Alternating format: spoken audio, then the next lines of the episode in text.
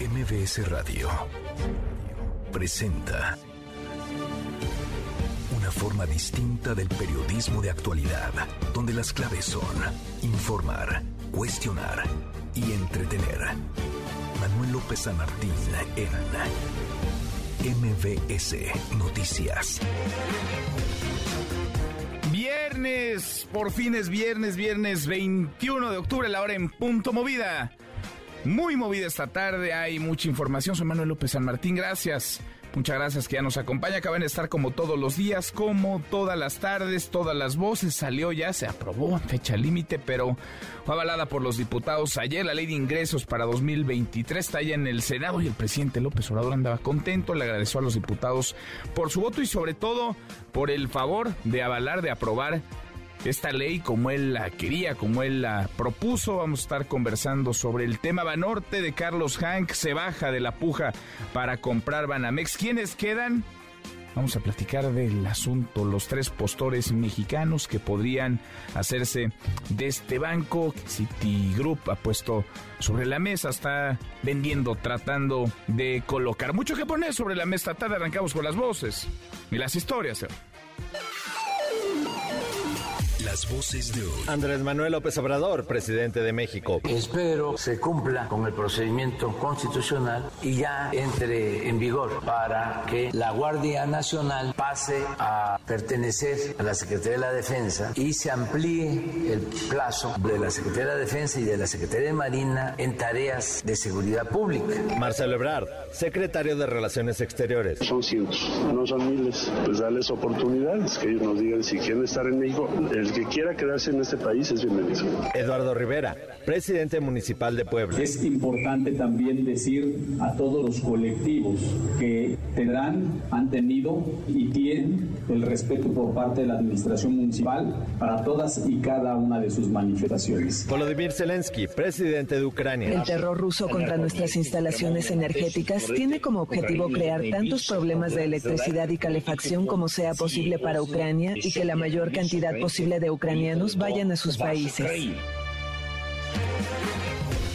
Son las voces de quienes hacen la noticia, los temas que están sobre la mesa y estas las imperdibles de viernes. Vamos, vamos con la información. Hoy cumplen dos meses ya los secuestros, la toma ilegal de planteles educativos en el Politécnico. Hay también facultades, colegios, institutos tomados en la UNAM. Dos meses de que unos pocos, unos cuantos mantienen retenidas las instalaciones, impidiendo así a miles de jóvenes, a miles de estudiantes asistir a sus clases. Un paro que ya no se sostiene. A ver, en el caso del Politécnico, por ejemplo, de las 11 demandas de los estudiantes, muchas de ellas justas, atendibles, acompañables, de las 11 demandas que están en el pliego petitorio, las 11 han sido cumplidas. Las 11 se las ha dado por buena, por válidas la autoridad educativa. ¿Qué es realmente entonces lo que están buscando los paristas? En otro tema, la ley de ingresos para 2023 quedó ya aprobada por la Cámara de Diputados. Incluye una cifra histórica, casi 1.2 billones de pesos en deuda interna. Esto dicen para completar el gasto en obras, en programas sociales prioritarios del gobierno federal. Es la voz de Eunice Monzón, integrante de la Comisión de Hacienda. La, federación percibirá un total de 8 billones, 8 billones 299 mil 647.8 millones de pesos por concepto de ingresos, cifra mayor en 11.5% real a la aprobada para 2022. De estos, 5 billones 348 mil 651.1 millones de pesos corresponden a ingresos del gobierno federal, 1 billón 774 mil 822.9 millones a organismos y empresas y 1 billón 176 mil 173.8 millones a ingresos derivados de financiamiento. Pues ahí está aprobado, pues avalado en fecha límite. Por cierto, el presidente andaba de buenas, le agradeció así a los diputados por su voto a favor. También aprovecho para agradecerle a los legisladores que ya aprobaron la ley de ingresos para el año próximo. Ayer se aprobó. Y no hay aumentos de impuestos ni de derechos, porque no hace falta, siempre y cuando no haya evasión fiscal, siempre y cuando no haya privilegios fiscales, siempre y cuando no haya devolución de impuestos, condonación de impuestos, porque devolución legalmente sí existe. Por cierto, el presidente de la Junta de Coordinación Política en el Senado, Ricardo Monreal, adelantó que buscarán aprobar esta ley, la ley de ingresos, a más tardar la próxima semana. Ayer se aprobó la ley de ingresos. Hoy llegará a la Cámara de Senadores. Instalaremos las dos comisiones, Hacienda y Estudios Legislativos. Trabajaremos el fin de semana y la próxima semana, probablemente el martes, tengamos dos sesiones para la comparecencia de la secretaria de Bienestar y una segunda sesión vespertina para la discusión y en su caso la aprobación de la ley de ingresos. Bueno, y ahí en otro tema, si esto es cierto, abróchese los cinturones, aunque desde hace varios años. Hay que tomar con reserva lo que van poniendo sobre la mesa las calificadoras porque no siempre son no siempre son muy atinados sus pronósticos, sus previsiones, pero si esto es cierto, abróchese los cinturones y si no más vale ir tomando precauciones. Moody's Analytics advierte que viene una devaluación del peso del 20% frente al dólar para el cierre de este año o 2023. El presidente habló del tema pero yo no sé si fue Moody, porque, uy, no sé si lo leí bien, pero este, dice, dice así, va a haber una devaluación de 20%. Sí, 20. Para fin de este, este año o... En el 23. al 23. O hasta el 24. O hasta el 24. Sí, sí, dice. No, no, no, no. No va a suceder así. Está bien la economía, está creciendo. La economía crece, por eso está el peso está fortachón, diría el presidente López Obrador. Bueno, pues ojalá se equivoque Moody's, ¿de dónde sacaron esta, esta cifra y estos plazos, esta fecha? Pues ellos lo tendrán que explicar. Grupo Banorte de Carlos Jaén González se bajó de la puja para comprar Banamex. Quedan tres, al menos tres postores, tres postores eh, mexicanos. A ver, Grupo Financiero en Bursa del ingeniero Slim, del ingeniero Carlos Slim. Germán Larrea, director del Grupo México. Y Grupo Financiero Mifel, que dirige Daniel Becker, es el actual presidente de la Asociación de Bancos de México. En otro, en otro tema, el ex gobernador de Tamaulipas, Francisco Javier García Cabeza de Vaca, ganó la suspensión definitiva que frena la orden de aprehensión en su contra, aunque todavía puede ser detenido porque los delitos que se le imputan, delincuencia organizada y operaciones con recursos de procedencia ilícita, ameritan prisión preventiva oficiosa. Por cierto, ¿dónde anda el ex gobernador de Tamaulipas? Aquí platicamos con él unos, unos días, un par de semanas antes de que dejara el cargo, nos dijo que se quedaría en México. Así es, está todavía en nuestro país. En el mundo, el expresidente de Estados Unidos Donald Trump fue citado a declarar por el Comité del Congreso que investiga la toma del Capitolio. En caso de no acudir, podría recibir una condena de cárcel, como ocurrió con su ex asesor Steve Bannon, quien fue condenado a cuatro meses por desacato. Y en el Reino Unido, el Partido Conservador inició la elección interna para escoger a su tercer primer ministro, lo que va del año increíble. Todo esto luego de que ayer Liz Truss tirara la toalla. 44 días duró en el cargo, apenas 44 días. Boris Johnson y su exministro de Finanzas, Rishi Sunak, encabezan la contienda por el cargo. Y es viernes, viernes de impresentables. Eric Alcántara, ¿cómo estás? Muy buenas tardes. Buenas tardes, aquí estamos. Mira, vamos a hablar hoy de un nuevo idioma que hablan los políticos en Colima. Ah, caray. Lo que pasa en el metro. Ajá.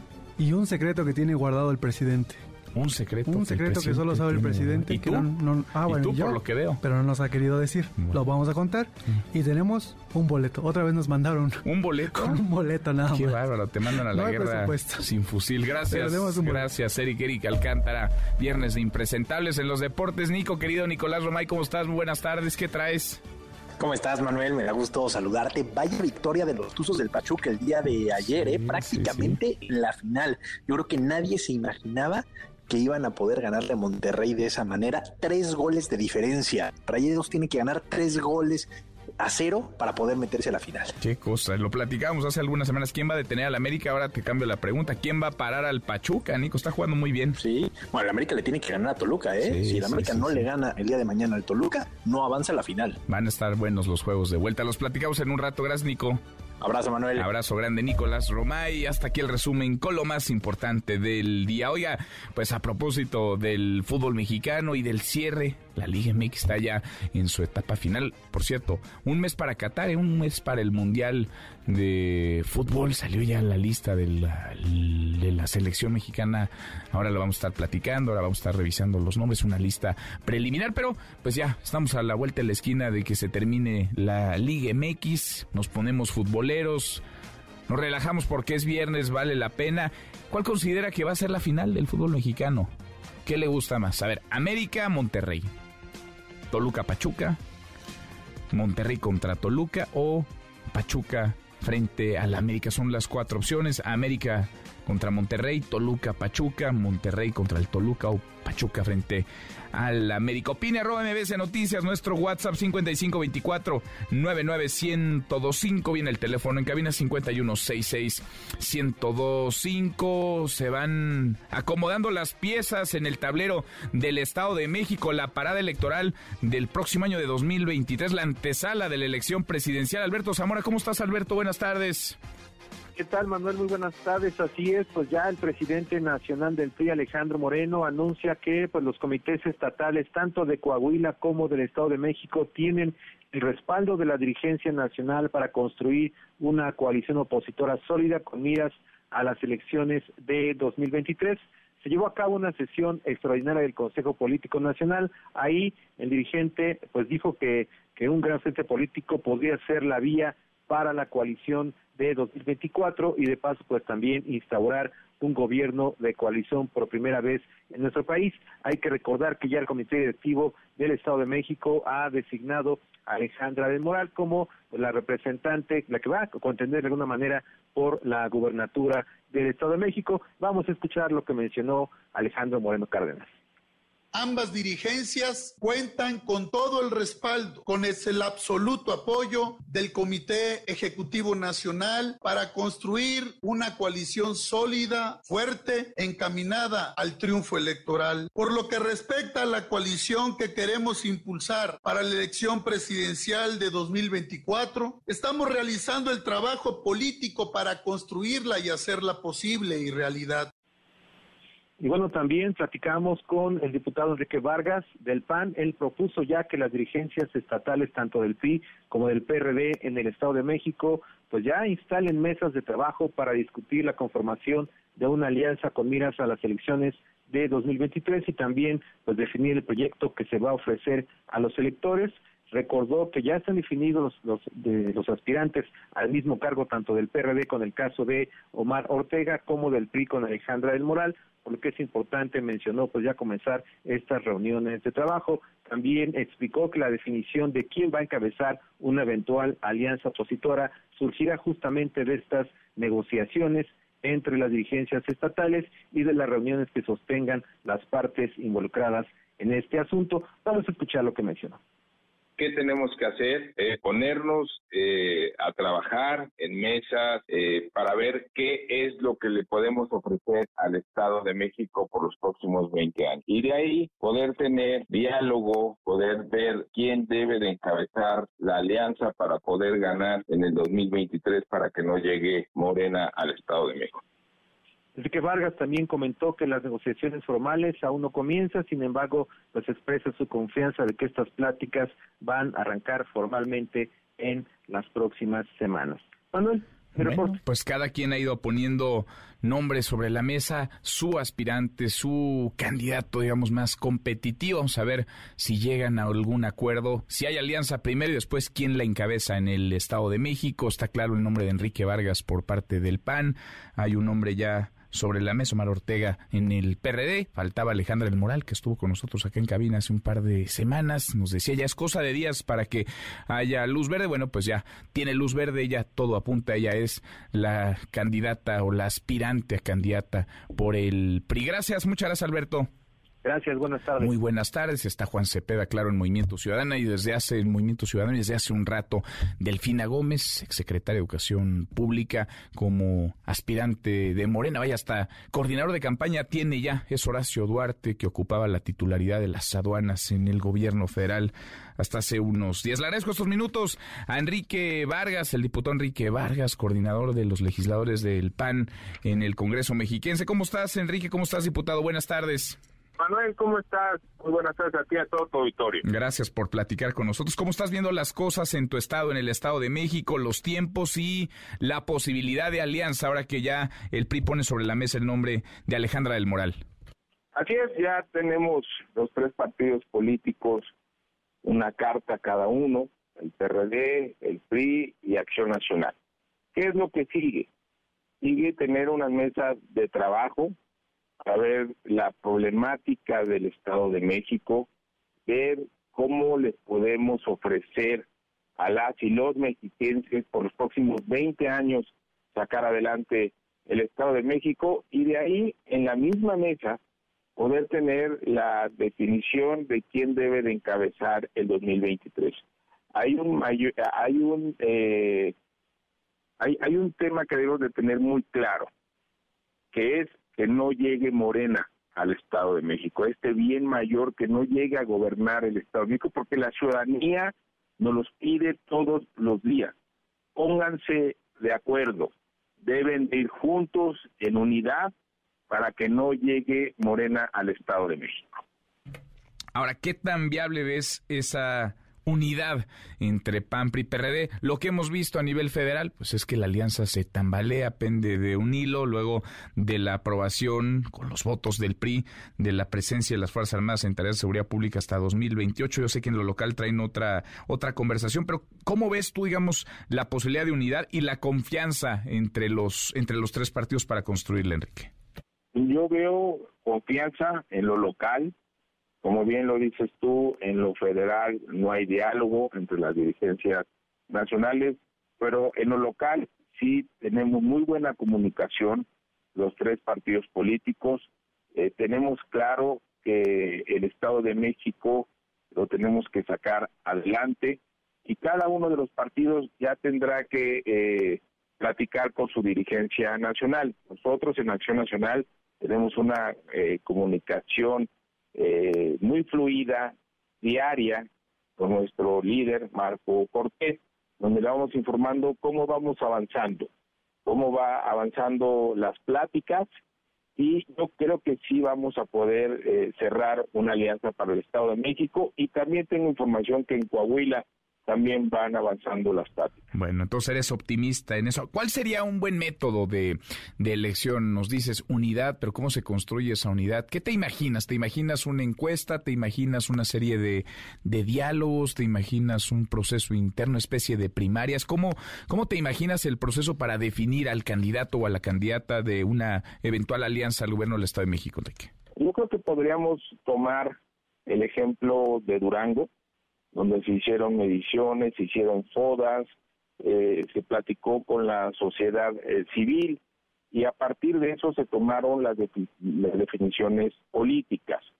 El Durango, y ganamos Durango, es un muy buen eh, resultado. Yo creo que podemos tener la misma ruta que tuvieron los tres partidos políticos en Durango para el Estado de México para poder definir quién encabeza en el Estado de México. Bueno, entonces que se replique ese ejercicio final, pues sí, fue, digamos, exitoso, es de los estados donde sí ganó la alianza, donde dio resultados. Pues lo veremos, lo veremos. ¿Cuándo, cuándo para ti debe haber ya un perfil más o menos definido de, de candidato para la elección del próximo año?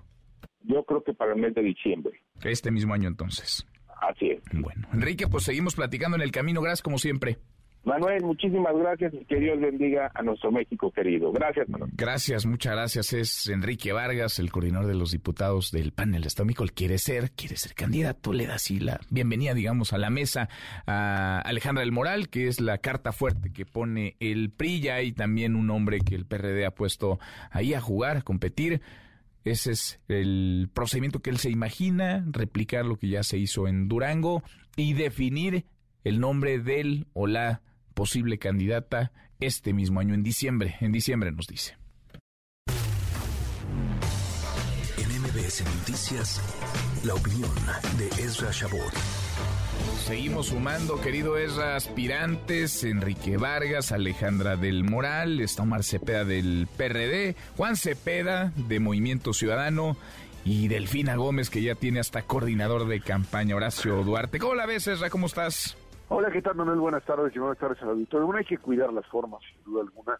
Hay que cuidar las formas para que nadie salga lastimado pero la jugada ya está prácticamente amarrada. Sin duda alguna, Alejandra del Moral, secretaria de Desarrollo Social con Alfredo del Mazo, quien termina ayer amarrando pues los cables que tenía ahí un poco sueltos y destapan a Alejandra del Moral, quien será seguramente una vez que la alianza PRI-PAN-PRD termine de negociar lo que tienen que negociar, la candidata de la unidad. Hoy no te lo pueden decir ninguno de los candidatos porque pues, se trata de eso, de cuidar las formas, de terminar la negociación, de armar lo que será una estrategia en donde pues el salario rosa está pues eh, este instrumento de, política social o clientelar, como se quiera llamar, que finalmente le funcionó durante todo este tiempo a Alfredo del Mazo, le funcionó muy bien en la elección de hace un año, en 2018, para lo que, espero en 2021, para lo que fue la elección intermedia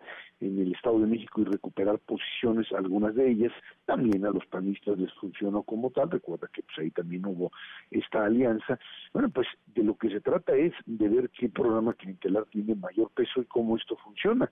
Eh, la disputa es muy clara, es una disputa entre Alejandra ah, del Moral y eh, pues eh, la propia Delfina Delfina Gómez. Delfina, hay que recordar que pues eh, en el, hace seis años, o será el año entrante, hace seis años, pues estuvo a punto de derrotar a Alfredo del Mazo cuando mm, hay que ver cómo esta elección, la de Alfredo del Mazo, es una elección en de las carretadas de dinero, pues estuvieron a la orden del día, el INE no pudo hacer absolutamente nada. De los dos lados, por supuesto, lo hicieron, porque ahí ya también había dinero por parte de Morena y sus aliados, pero el Estado de México era la joya de la corona, lo sigue siendo, y los periodistas pues le metieron toda la lana y del mundo ya tenían, por supuesto, para entonces esta pues eh, eh, caballada fuerte o este esta tendencia importante de López Obrador y Morena en el país ya habían logrado romper buena parte de los diques periodistas, llevárselos y bueno lo mostraron en el Estado de México. Eh, ¿Cuál es la función de Juan Cepeda? de eh, Movimiento Ciudadano, creo que esa es una parte fundamental. Juan Cepeda jugó hace seis años el papel finalmente de pegarle a, a, lo que sería pues eh, la candidatura de Delfín en Morena. Ese fue eh, su papel como candidato entonces del PRD y, y, y, logró, sin duda alguna, eh, un triunfo importante, o sea, una eh, una consecuencia de la presencia de Juan Cepeda es el triunfo finalmente de Alfredo del Mazo y eso nos queda claro absolutamente que se trató de una candidatura que logró restarle una buena cantidad de votos a lo que sería la candidata de Morena y que finalmente beneficiaron a Alfredo, Alfredo del Mazo. Hoy vamos a ver si hace lo mismo desde Movimiento Ciudadano o si apuestan por una alianza total. No creo que lo hagan, me parece que volverán a, apostar hacia eso, a un eh, Juan Cepeda que le quite votos a Delfina y a un aparato interno dentro del Estado de México, con Alfredo del Mazo a la cabeza, con la figura de Alejandro del Moral y por supuesto los panistas ahí dispuestos a entrarle para recuperar lo que puede ser finalmente el banderazo de salida de la elección presidencial y de nuevo esta idea de que la alianza funciona a pesar de los dimes y diretes, de las traiciones y de por supuesto lo que se juega. Pero entonces si ves alianza, es si ves una alianza PAN-PRI-PRD. Absolutamente, no creo que haya ninguna ninguna ninguna posibilidad más allá de que si alito, que si a nivel federal, que los golpes en el Estado de México me parece que está armada, a menos obviamente otra vez que esta decisión que toma Alfredo del Mazo pues eh, tenga que dar marcha atrás porque el gobierno pues se juegue otra vez a estas cartas de la presión política o el chantaje como le llaman algunos, decir, ah, bueno, se van a ir sobre eso y empiecen a aparecer los expedientes mañana, pasado, dentro de dos, tres meses y echen atrás la propia alianza. Por lo pronto, esa es la apuesta. Eh, es una elección, no que define la presidencial, sin duda alguna, pero sí creo que para el tema de la alianza contra Morena y aliados, eh, si el Estado de México termina siendo un fracaso, si no la ganan, me parece que la presidencial pues estaría prácticamente fuera, más allá de los otros elementos que hay que analizar para ver si esa esa puede proceder, Manuel. Pero bueno, por lo pronto quien es candidata es alguien que está peleando al tú por tú, porque es una figura conocida, porque es una figura pues de esas que le gusta a la gente porque da, porque entrega, porque pues eh, es muy bonito, ¿no? Cuando uno va caminando y va entregando cosas. Con dinero que no es tuyo.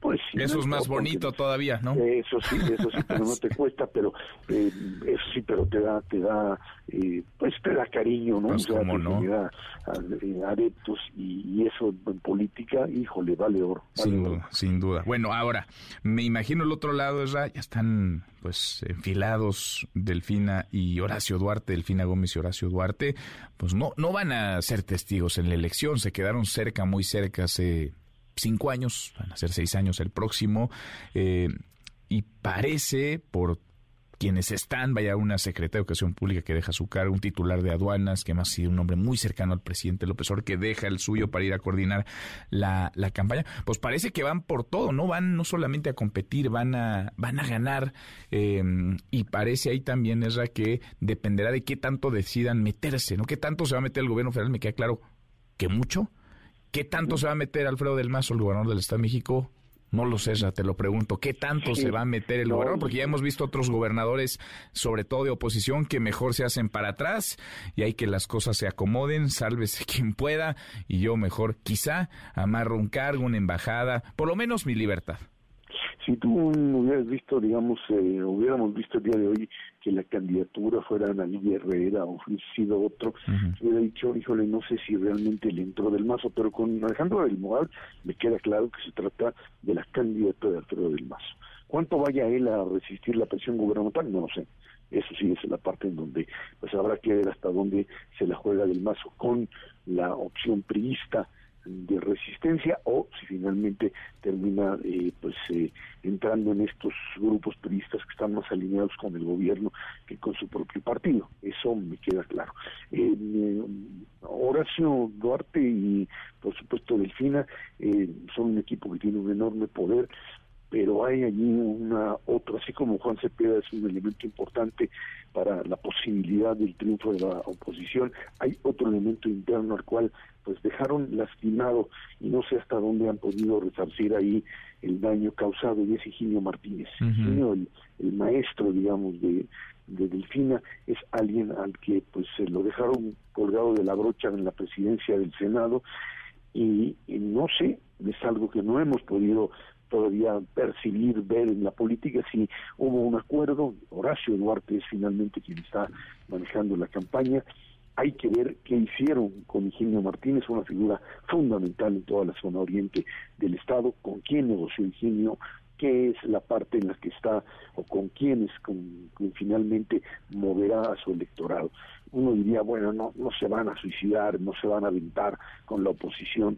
Pues el problema es que si yo, a mí que me habías prometido algo, no me lo cumpliste, eh, ahí es donde los políticos empiezan a pensar que hay que abrir otras puertas para ver si del otro lado responden todavía mejor. No lo sabemos, pero ahí está el interrogante. Virginia Martínez es sin duda la clave para lo que podrá ser, o lo que será seguro una elección muy competida, pero lo que podría ser un triunfo de la oposición. Fracturas, fragmentaciones, presiones, eso es lo que va a definir la elección del Estado de México. Pues se pondrá, se pondrá interesante. En fin, lo vamos platicando. Esra, gracias. Gracias como siempre, buen fin de semana. Al contrario, buen fin de semana a todos. Esra Chabot. La hora con 29 pausa. Volvemos, hay más.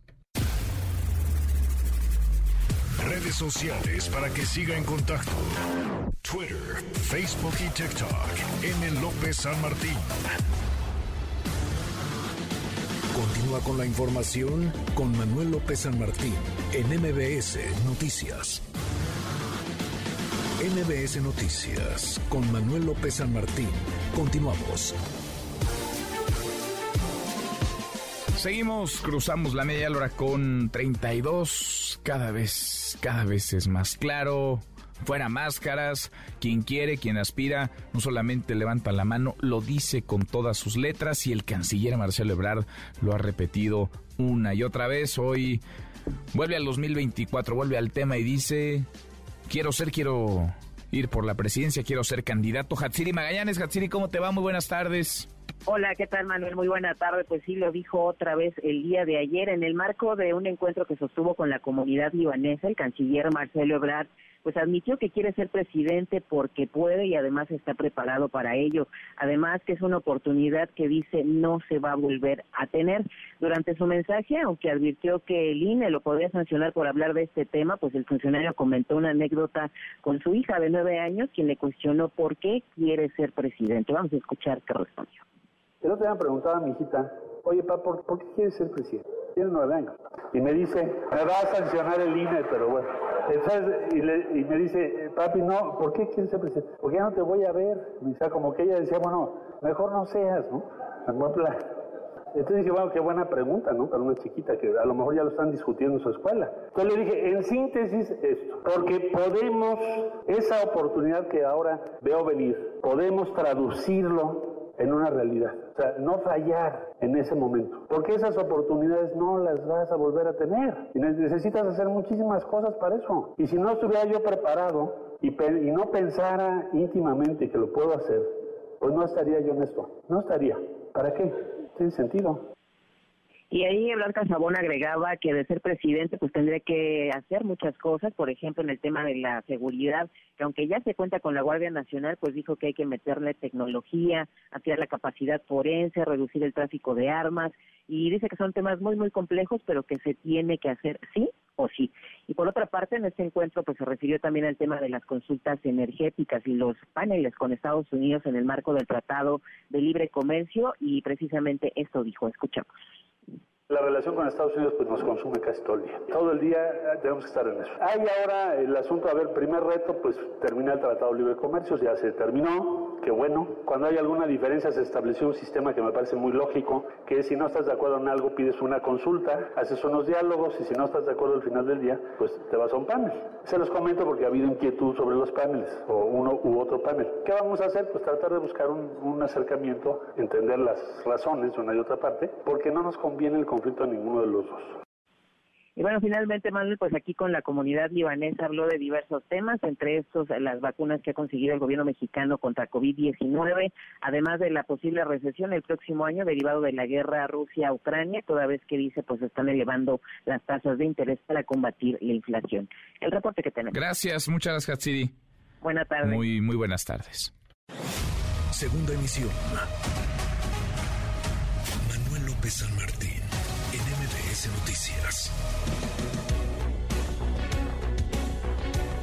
Bueno, oiga, ¿qué, ¿qué tema este? A ver si le podemos pues, entender o tratar de entender un poco más. Hemos escuchado un montón de este, pues de este programa, de este de este, digamos, software espía llamado Pegasus que se infiltra en los teléfonos, en los teléfonos celulares y roba la información, se mete y tiene acceso total a mensajes, a videos, a fotografías, a todo lo que desde un equipo móvil se hizo. La cosa es que parece que ya pues ya este programa Pegasus ya no solamente se activa cuando uno da clic en una liga y le permite, digamos, el acceso, claro, bajo engaño, sino que ahora espían con algo que le llaman clic cero. Ingeniero Javier Matuk, experto en estos temas, temas de tecnología. Querido Javier, ¿cómo te va? Hola Manuel, muy bien, gusto saludarte a ti al auditorio y sí está de miedo, ¿eh? Sí, sí, sí, sí, sí, porque bueno, uno puede decir no abro mensajes de un números que no conozco, no le doy clic a enlaces que me envíen teléfonos o contactos que no están registrados en mi móvil, pero ¿qué es eso de clic cero, Javier? Pues mira, es una modalidad que no es nueva y no es nada más de Pegasus, ya tiene muchos años por ahí, en donde muchas personas, y hablo de muchas porque son tal vez miles de personas que están buscando cómo meterse a tu teléfono sin que tú te des cuenta, ¿no? Entonces, Esto de clic cero es que por alguna falla de seguridad que tienen los teléfonos, que siempre todo el software que usamos es posible que tenga falla de seguridad, entonces detectan cómo hacerlo para enviarte ya sea un archivo, enviarte un mensaje, es muy común en mensajes cortos, y entonces tú no haces nada y con esta falla aprovechan estas personas y digamos que instalan automáticamente un programita que tú no te das cuenta y va a estar, como tú lo mencionaste, monitoreando todo lo que haces, a quién le escribes, eh, las cuentas del banco, todo lo que ves en la pantalla de tu celular, alguien más lo puede ver. Ahora, ojo Manuel, esto no es una operación que se haga en cinco minutos y no cueste mucho dinero. Finalmente son situaciones en donde estos ataques clic cero están ya perfectamente dirigidos. No quieren irse con alguna persona o quieren descubrir lo que pasa en el celular de alguien. Bueno, se puede organizar esto del clic cero. Sin embargo, nunca se queda así, ah, ahorita doy clic y ya lo mandé y ya tengo el acceso. No. Eh, generalmente esto es un trabajo de muchas semanas, posiblemente meses, hasta que alguna de estas digamos, eh, filtraciones que se hacen eh, pegan, por decirlo de, una forma sencilla, y entonces el teléfono ya está infectado, el usuario nunca se dio cuenta, nunca le dio clic a nada y ya tienen acceso los de afuera. Es una realidad que hay hace mucho tiempo y que ahora llama más la atención por Pegasus, ¿no? Este software que mencionabas, que tiene pues una connotación ahí supuestamente nada más para gobierno, supuestamente nada más para espiar teléfonos de los malos, pero pues así está la situación, Manuel. Qué cosa. Ahora, ¿cómo se protege uno, Javier? ¿Cómo se protege uno de esto? ya, me, ya me corrigieron, no es software, ¿verdad? Es un malware. Eh, eh, sí, o sea, finalmente es un software que recibe muchas eh, formas, hay, varias formas de decir, es un malware porque finalmente pues, hace un daño. Em, desafortunadamente, Manuel, no hay una forma de protegerse. O sea, lo más recomendable, como siempre y para todos los que tengamos un celular, es, descargar las versiones o lo que se conoce como parches de seguridad que te aparecen ahí en la pantalla y dice, a ver, hay una versión nueva del software, bájelo, ¿no? Mucha gente decimos, no, luego lo bajo, luego lo instalo, no tengo tiempo, etcétera. Aquí hay que hacer una pausa y decir, sí, a ver, lo voy a descargar, lo voy a instalar. Son procedimientos de unos cuantos minutos y queda tu equipo, digamos, actualizado con lo último que el fabricante descubrió. Mm. Aquí el asunto es que el fabricante no siempre descubre todo lo que está descompuesto en el software y es cuando se aprovechan estos llamados exploits, ¿no? La palabra en inglés, y por ahí se cuelan estos programas eh, vigía y que te toman el control. No hay forma de estar 100% protegido, Manuel. Afortunadamente no hay una solución así de este teléfono o esta versión o este software eh, es eh, contra estos problemas. No hay forma tradicional. Existen algunas soluciones de teléfonos que están precisamente orientados a gobiernos y ya un algo un poco más sofisticado, que toda la información va cifrada, en fin, equipos muy costosos que se usan en algunos contadas ocasiones, pero realmente estamos expuestos. ¿eh? Pues estamos todos expuestos, en fin. Bueno, por lo pronto, vaya, este pues opera así, digamos, en, silencio, en secreto, así se meten los teléfonos de las ligas, de los contactos que no conocemos, pues eso sí, seguimos igual, ¿no, Javier? Para cuidarnos, pues no hay que dar clic, no hay que abrir ninguna liga, ningún link de, de un teléfono que no tengamos registrado, en el que no confiemos. Eso es fundamental. Nunca darle clic a nada que te llegue un mensaje de te ofrezco 50 mil pesos. No, no, no, no, no. Nadie regala dinero. Eso es muy importante y no hay que caer en eso. Ahora, esto de clic cero, hay que, digo, finalmente está muy orientado a estos personajes que son eh, digamos, pues muy públicos o por alguna razón muy políticos y quieren entrar a su teléfono. Para el resto de los usuarios, pues finalmente no dar clic, eh, tener actualizado el software. Y pues mira, una última recomendación Manuel, que le acabo de aprender si usas eh, o tienes eh, cuentas bancarias eh, y usas los portales o las apps de los bancos, yo lo que recomiendo es no poner o no instalar todas las apps en tu teléfono. Vamos a suponer que tienes tú una aplicación de, de, tu banco, de tarjeta de nómina o lo que sea. Esa sí, porque es la que más vas a usar, ¿no? Vamos a suponer que tienes otra cuenta donde tienes tus ahorros o algo así. Esa segunda cuenta de otro banco, no la pongas en tu celular. Mm. Úsala siempre en tu computadora. Finalmente no es una cuenta de uso diario, es una cuenta, voy a pensar, de ahorro. No la dejes en el celular porque entonces, pues, si se te meten o te roban el celular o algo, ahí está la información.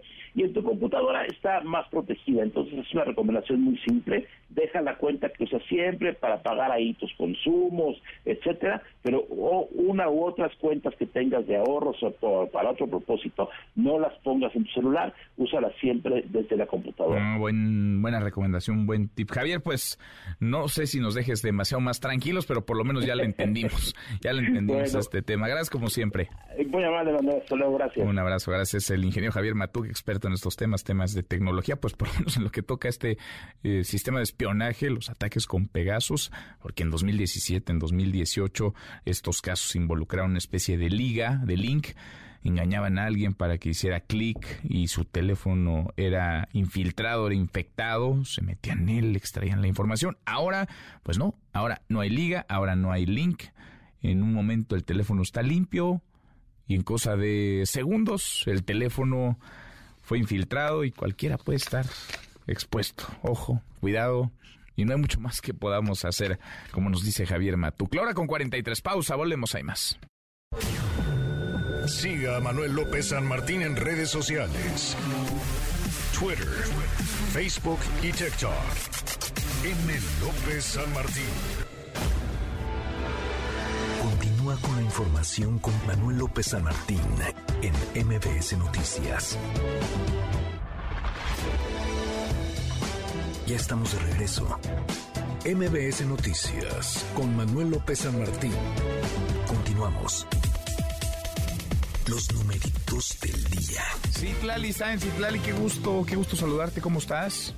¿Qué tal, Manuel? Buenas tardes a ti, buenas tardes también a nuestros amigos del auditorio. Te comento que ganan en esta última jornada de la semana los índices en Estados Unidos y en México. El Dow Jones Industrial avanza 1.87%, el índice tecnológico Nasdaq muestra un avance de 1.18% y el S&P BMW de la Bolsa Mexicana de Valores también gana 1.13%, se cotiza en 46.860.80 unidades. En el mercado cambiario el dólar de ventanilla bancaria se compra en 19 pesos con 29 centavos, se venden 20 pesos con 40, el euro se compra en 19 pesos con 34, se venden 19 pesos con 84 centavos. Finalmente te comento que la criptomoneda más conocida, el Bitcoin, se compra en 381.650 pesos por cada criptomoneda. Manuel es mi reporte. Gracias, buenas tardes. muchas gracias, Itlali. Muy buenas tardes, buen viernes.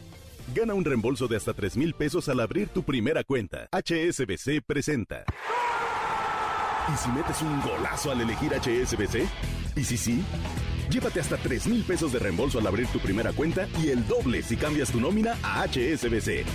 Consulta requisitos, términos y condiciones de la promoción en www.hsbc.com.mx. Economía y finanzas. Con Eduardo Torreblanca. Me buscó ayer el director, presidente del Consejo, Carlos Han González, que quería hablar conmigo y quedamos en que terminando la conferencia, seguramente es para eso. Me buscó ayer ya en la tarde noche, ya no pude comunicarme con él, pero seguro es para eso. Entonces quedan tres, cuando menos. Ah, pero me estoy acordando que yo no lo puedo decir. Los tres son muy buenos, los que quedan, como también Banorte. Bueno, palabras del presidente esta mañana, Lalo Eduardo Torreblanca. Qué gusto, ¿cómo estás? Bien, gracias, eh, Manuel. Gusto en saludarte y poder saludar a las personas que nos escuchan y nos atienden. Buenas tardes. Muy buenas tardes. Decía el presidente se bajó Banorte de Carlos Jan González. Él no lo podía mencionar, nosotros sí. Hay otros, entiendo, tres postores. Inbursa, Grupo Financiero Inbursa del ingeniero Slim, Carlos Slim. Grupo México de Germán Larrea y Grupo Financiero Mifel que dirige Daniel Becker, Daniel Becker que es el presidente de la Asociación de Bancos de México. ¿Cómo ves, Lalo, se baja, se baja Banorte? Pues mira, eh, eso este, siempre para quienes tienen la esperanza o tuvieron la esperanza de tener un, gran banco de origen mexicano, como fue o ha sido el caso de Banorte, pues sí era interesante que pudiera adquirir Banamex, sin embargo me parece que tiene que medir muy bien cuánto vale en función de sus propias especialidades o de sus propios nichos en donde van a tratar de establecer su liderazgo para el resto de la banca y si realmente no no va a dar el mercado y no van a dar ese nicho, pues mejor prefieren bajarse, ¿no? Yo creo que no será una inversión pequeña, ¿eh? Porque en la parte más baja están hablando de 12.500 millones de dólares, en la parte más alta hablan de, de más de 25 mil millones de dólares, posiblemente incluso 30 mil millones de dólares. Es una apuesta muy fuerte la que realizará quien se quede finalmente con esa parte del negocio bancario que se ha puesto a la venta. Entonces yo creo que pensarán muy bien cómo hacerlo, ven que no hay perspectivas de que sería muy caro eh, el número de clientes que tiene en su interior ese grupo financiero, ese banco, y entonces prefieren tipo lo mejor paso y yo creo que hay oportunidades para quienes ya están en ese sector, lo conocen y lo dominan. Es el caso, como tú dijiste, de Imbursa y el caso específico del grupo eh, financiero Mifel, que tiene una comunidad muy fuerte que está detrás apoyando a Daniel Becker, actual presidente de los banqueros, así es que, o de la banca en México, así es que ya veremos quién se queda eh, con ese pastel pues vamos a ver, vamos a ver quién, quién se lo queda y cuándo se define quién, quién se lo queda, Lalo, en fin, en el contexto además económico en el que nos encontramos. hoy. a propósito de contexto económico y de lo que está ocurriendo, ¿ves riesgos, Lalo, en lo que en lo que será la ley de ingresos para el próximo año, en la virtual ley de ingresos para 2023. fíjate que, que, bien que lo, lo apuntas. Fíjate que yo sí veo algunos riesgos y en un riesgo fundamental es que siento que la iniciativa, que por cierto no le cambiaron ni una coma y no tengo yo recuerdo de que haya una legislatura que no se haya atrevido a cambiarle una sola coma a lo que les mandó el Poder Ejecutivo y me parece que habla muy mal de los eh, diputados que no, no quisieron enmendarle ninguna plana al presidente de la República. Así es que si no lo van a corregir, si no lo van a mejorar, el presupuesto, pues mejor pásenlo rápido, si no, para qué diablos lo detienen tanto tiempo, no le van a hacer ningún cambio. Pero mira, el, el riesgo mayor es que es muy optimista. Ellos creen que van a poder crecer o hacer crecer a la economía mexicana 3% el año entrante. Y hoy no hay ningún eh, grupo serio en materia económica que pronostique que México puede hacerlo. El gobierno tiene que ser optimista y tiene que mandar esa señal de optimismo al mercado o a los mercados, al mundo y al país.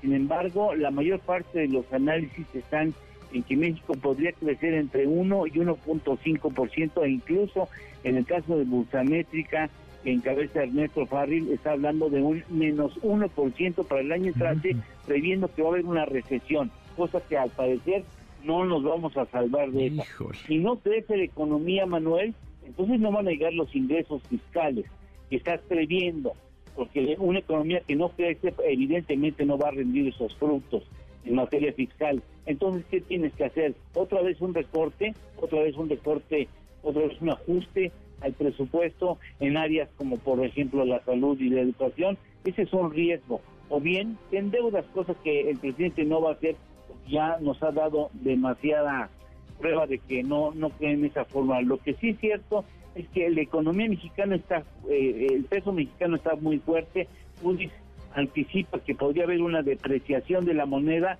yo creo que las remesas han hecho mucho y han ayudado mucho a este gobierno, también las exportaciones han incrementado de manera muy importante y por esos dos factores el peso ha resistido los embates de un reacomodo de divisas a nivel mundial. Yo creo que, eh, yo honestamente creo que Moody's es un poco pesimista porque salvo que esos dos variables lleguen a cambiar de manera muy importante, mira que el gobierno le ha echado ganas para cometer errores que se, se, deberían de reflejar en la depreciación de la moneda con respecto al dólar, sin embargo, no ha sido así por esos dos factores que yo te apunto y que la verdad nos han ayudado mucho a mantener una estabilidad cambiaria en el país. Pues sí, pues sí, ahí están los riesgos, hay que tenerlos en cuenta y hay que considerarlos. ¿Lalo, tenemos postre? Claro que sí, mira, eh, sabes tú que hay tres ciudades en donde la burbuja eh, inmobiliaria, que los precios de la vivienda, de las edificaciones, van a reventar según grupos eh, reconocidos, de, reconocida solvencia internacional. Toronto tiene un riesgo de 2.24, un índice de esta metodología.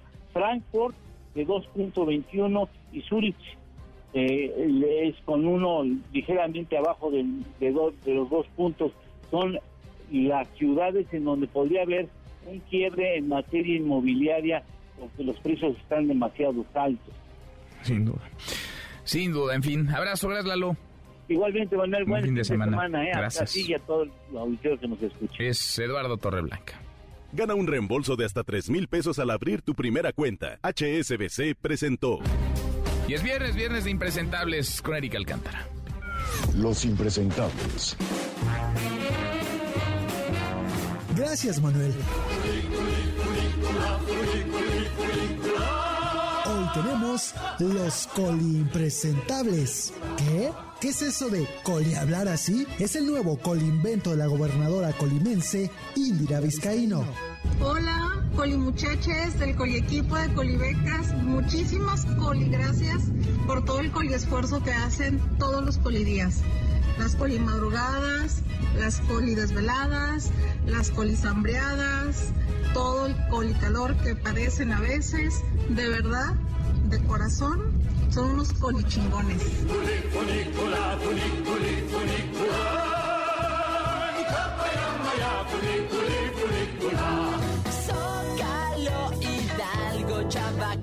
Y seguimos con el colialcohólico chofer del colimetro chilango. Lo agarraron con unas colicopas de más mientras iba coli manejando.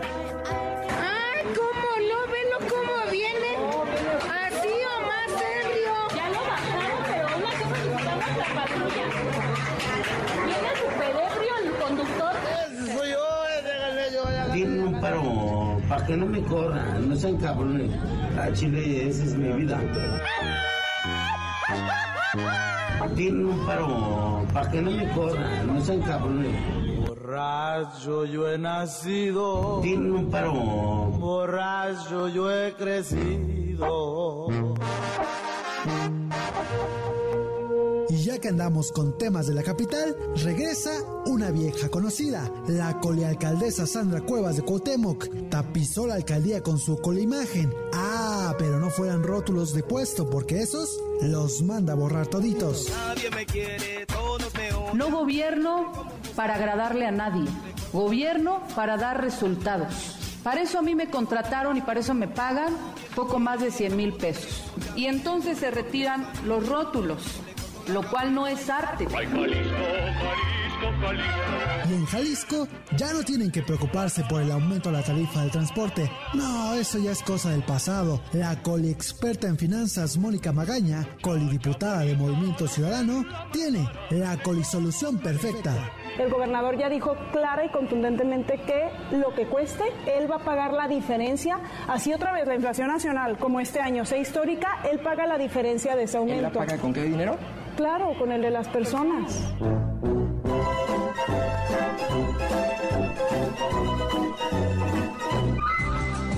Y ya por último, resulta que el presidente López Obrador sabe algo que nosotros no y no nos quiere decir. Y no, no hablo de hackeos, aviones o colitamales de chipilín. Hablo de lo que dijo el ex manager de Juan Gabriel, Joaquín Muñoz. Pero qué necesidad. Juan Gabriel está vivo. Yo no puedo estar engañando al presidente ni estar leyendo cosas que le mandó al presidente. El presidente no le ha hablado. Está en manos del presidente todo. Ustedes van a verlo a él el día que el presidente lo llame. Se lo estoy pidiendo al presidente. El día que el presidente lo llame lo van a ver todos ustedes. Él les va a decir por qué, cuál fue el motivo por el que él tuvo que fingir su muerte. No sabía de tristezas.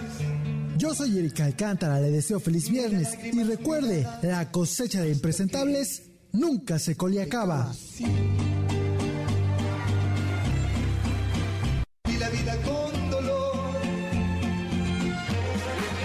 Qué cosa. Cada semana me sorprenden los impresentables, de verdad.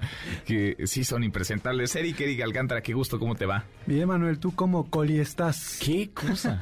Una disculpa. Está por- difícil hablar así. A ver, inténtalo coli. No, no, no. Una coli intenté, lo intenté disculpa. mientras escuchaba, pero no. Es muy coli, coli fácil. Solo tienes que agregar la palabra coli. Coli antes coli, siempre. Es un nuevo, pues sí, es un nuevo idioma, ¿no? Que habla ya la gobernadora como, como su La estado. coligobernadora. La coligobernadora. Como su estado no tiene con muchos colibalazos y no es el primer lugar en homicidios, se puso creativo. A ver, vamos a escucharlo otra vez, a ver si, a ver si lo logramos y a ver si ustedes lo, lo logran quienes nos escuchan. Hola, colimuchaches del coliequipo de Colibecas. Muchísimas coligracias por todo el esfuerzo que hacen todos los colidías. Las colimadrugadas, las colidesveladas, las colizambreadas, todo el colicalor que padecen a veces. De verdad, de corazón, son unos colichingones y un coliejemplo para todas y todos los colitrabajadores del gobierno del estado. Colima Coli ejemplo, dice la coli gobernadora. La coli gobernadora. Yo digo que ya deberías dar las colinoticias así. Imaginas, coli anunciando al presidente. hablar así. Coli anunciando los, este, las bajas del Era la gobernadora, ¿verdad? Era la coli gobernadora. Indira Vizcaíno. Indira Vizcaíno. Todo viene de un programa de becas que se llama Colibecas. Me imagino, me imagino que así se llama. sí. Por si no te quedaba claro que llevaba la palabra coli. Qué barbaridad. Ah, sí, intenta Coli presentar las noticias. Bueno, bueno, oye, y este hombre que iba manejando el metro en la Ciudad de México, el colichofer, que decidió abrir la, la, puerta del otro lado, casi se cae la gente, qué Iba, vaya, se caía de borracho. ¿Qué tiene? Así siempre viene nuestro productor. Así siempre viene a trabajar. Sí, pero no trae en sus manos el destino de cientos de personas. Qué barbaridad. Bueno, eso sí. No, la verdad es que sí, no, mal. Mal el conductor del metro, mal. Este, y decía, tírenme un paro, le decía quien le estaba aplicando el, la prueba del colín. Este, pero no, no hubo paro, ya. le presentaron una denuncia por tentativa de homicidio, lo dieron de baja, lo denunciaron por tentativa de homicidio. Ya no trabaja en el metro, ya, nunca más irá manejando un vagón. El sindicato incluso ya ofreció una disculpa, ahora sí que qué pena con los usuarios, pero ya, ya lo dimos de baja a este coli alcohólico chofer. Así lo... vamos a subir ese video, lo vamos a compartir ahora en redes sociales. Y el coli secreto que tiene el presidente en sus manos y que no nos quiere decir. No nos lo quiere decir. No nos quiere decir dónde está Juan Gabriel. Solo el presidente sabe si está vivo o no, pero hay una condición para que aparezca.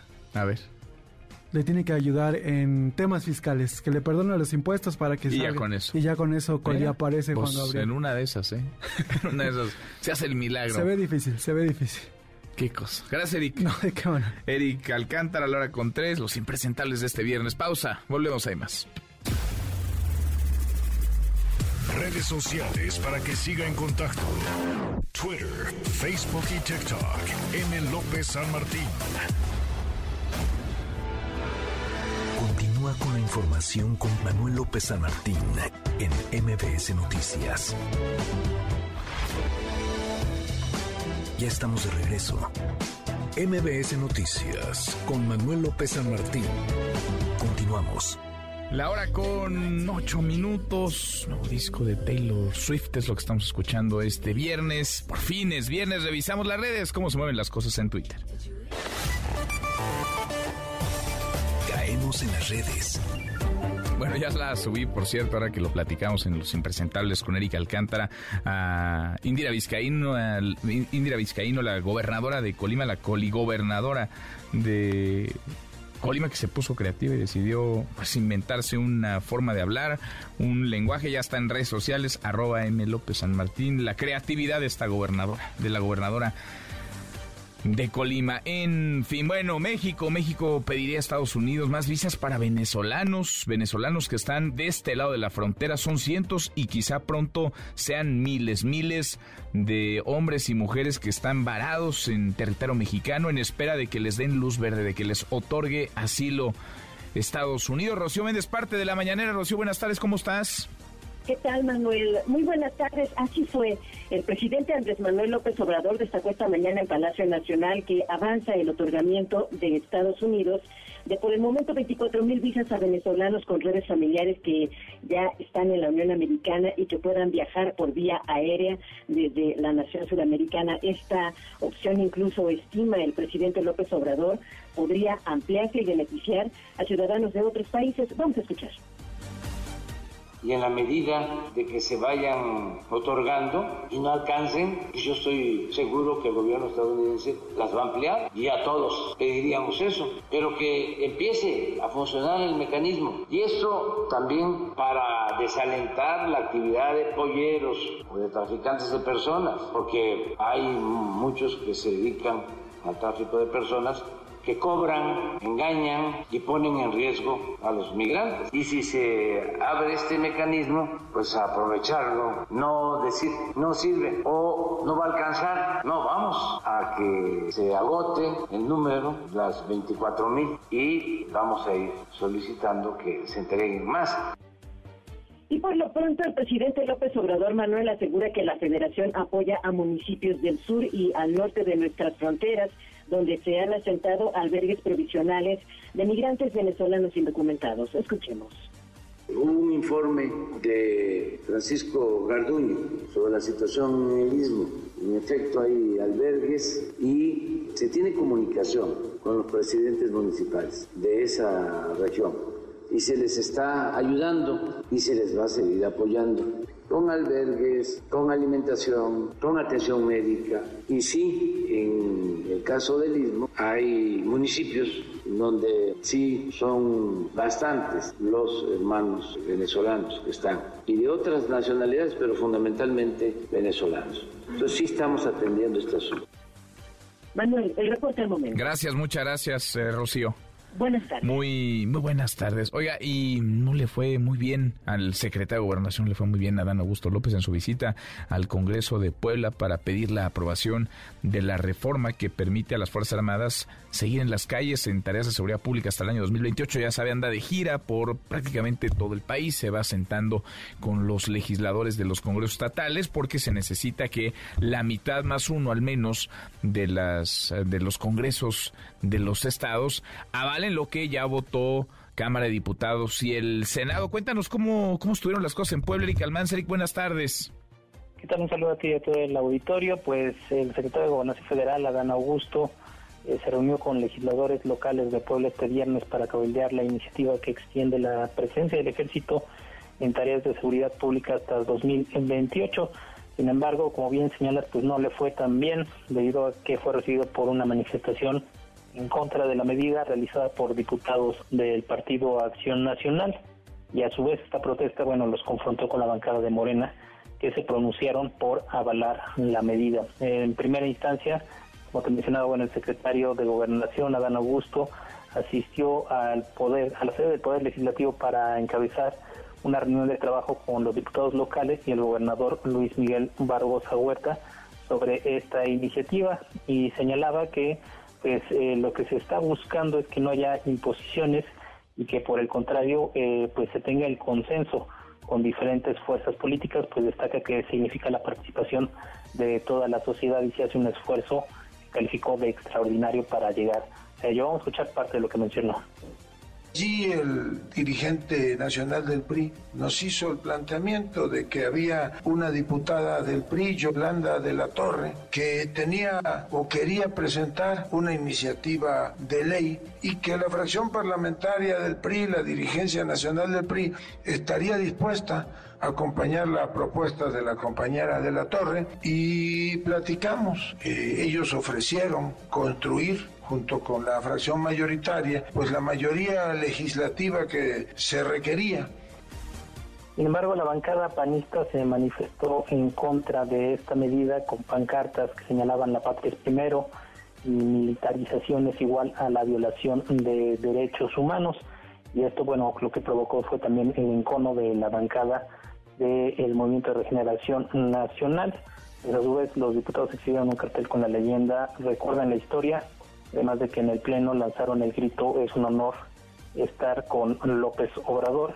Y en este sentido, bueno, se enfrascaron eh, ambos grupos políticos justamente en una pugna por esta medida. Los panistas lo que eh, reclaman es que el propio presidente de la República había dicho en un inicio que no habría militarización y ahora lo que está buscando pues es extenderla, además de contar con dinero para ello señalaban en este sentido que esto eh, pues evidentemente va en detrimento del orden público y de la propia sociedad. Sin embargo, por parte de la gente del Movimiento de Regeneración eh, Nacional insisten en que lo que se requiere es garantizar la seguridad de todos los mexicanos y afirman que a partir de eh, pues dar este, este poder y de esta continuidad a la presencia de la milicia, eh, específicamente de la Guardia Nacional, pues se tendría la garantía de que verdaderamente se tendría un eh, decremento, un combate real a la delincuencia en el país.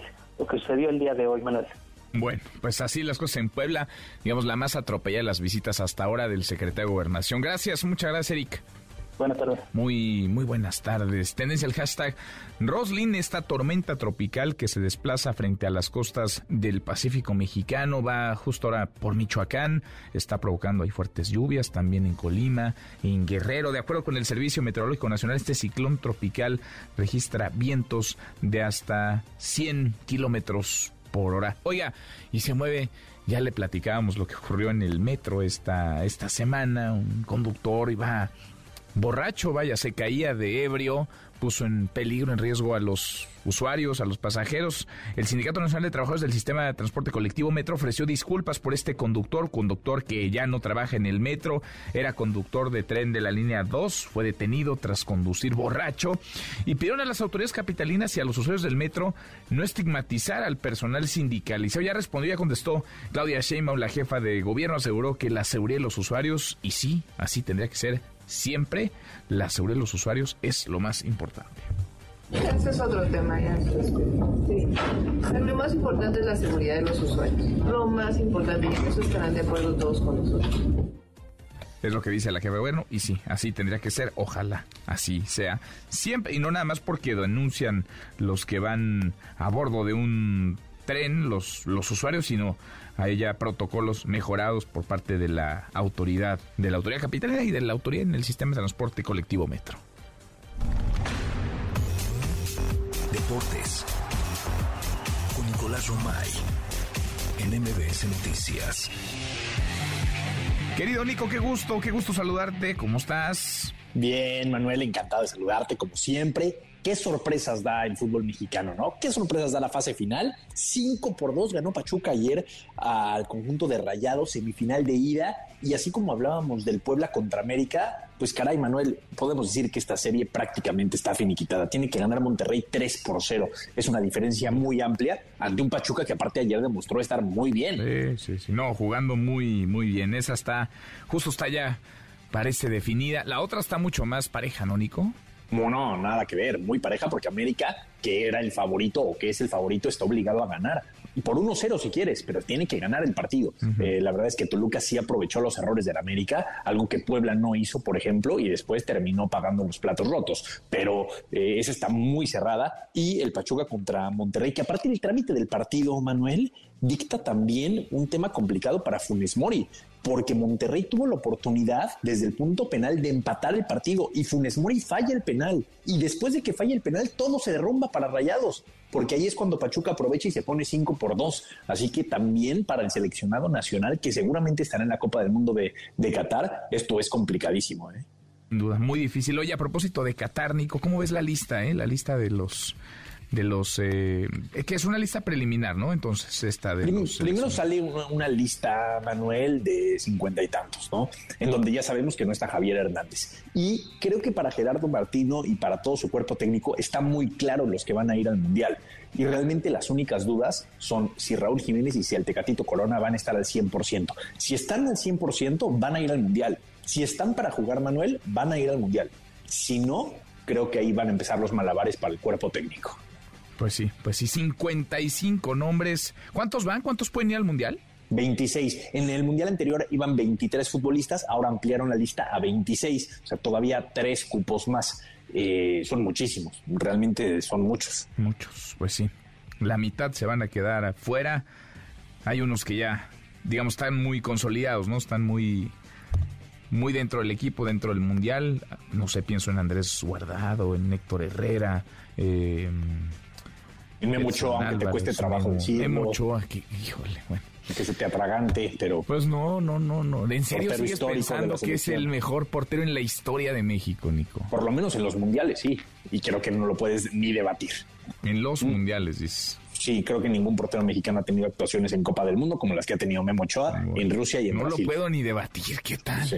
Me, me da la sensación Qué de que no, bárbaro. te- no tendrías argumentos y no te quisiera poner Qué en esa bárbaro, situación. vaya, vaya autoritarismo de Nicolás. No, Manuel, es que no te quiero poner en esa situación en donde no tienes argumentos para debatir que no. Oye, recuérdame cuántos penales al hilo le han metido a Memo Ochoa, Nico. Más de 30. Más de 30.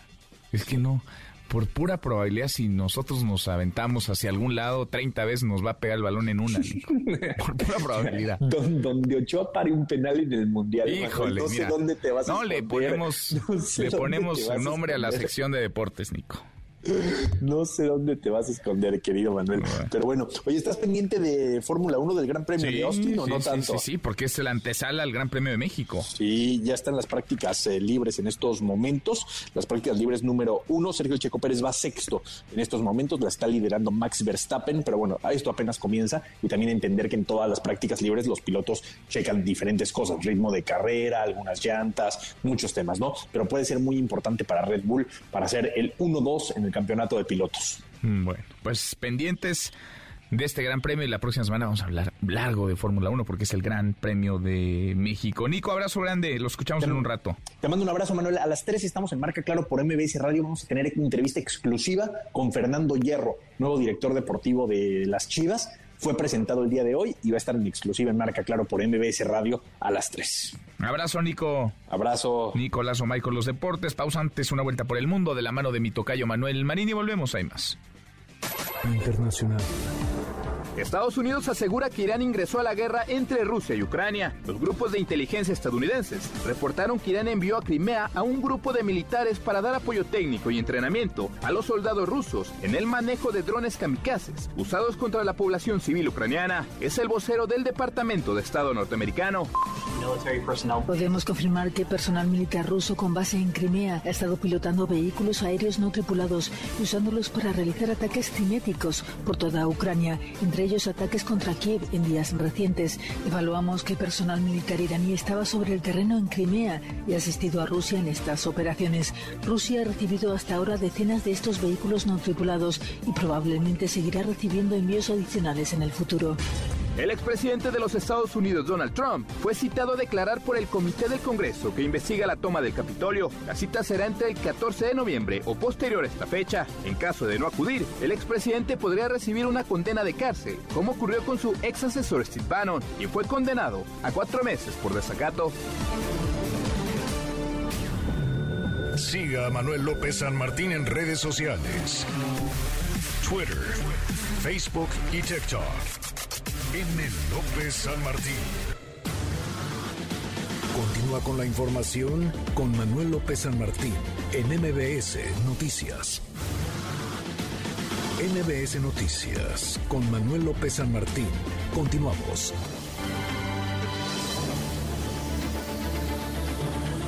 Seguimos, casi llegamos a la media la hora con 25. Tengo en mis manos un libro duro, cruel, como cruel, como el infierno. Vaya, es lo que sucede muchas veces detrás de las rejas, en las cárceles de nuestro país. La pelea por los infiernos de Enrique Zúñiga, las mafias que se disputan el negocio de las cárceles. Es un tema del que se tendría que hablar más, pero porque algunos no quieren y otros no pueden, pues no, no se habla. Las autoridades que desde hace un buen rato han olvidado lo que sucede en las prisiones y las historias que dentro se entrelazan, las historias que dentro, vaya, no solamente se tejen, sino ayudan a comprender lo que sucede afuera, porque el desgobierno, la falta de control en las cárceles es reflejo de lo que sucede también en nuestras calles. Qué gusto escucharte, Enrique. Enrique Zúñiga, ¿cómo estás? Muy buenas tardes.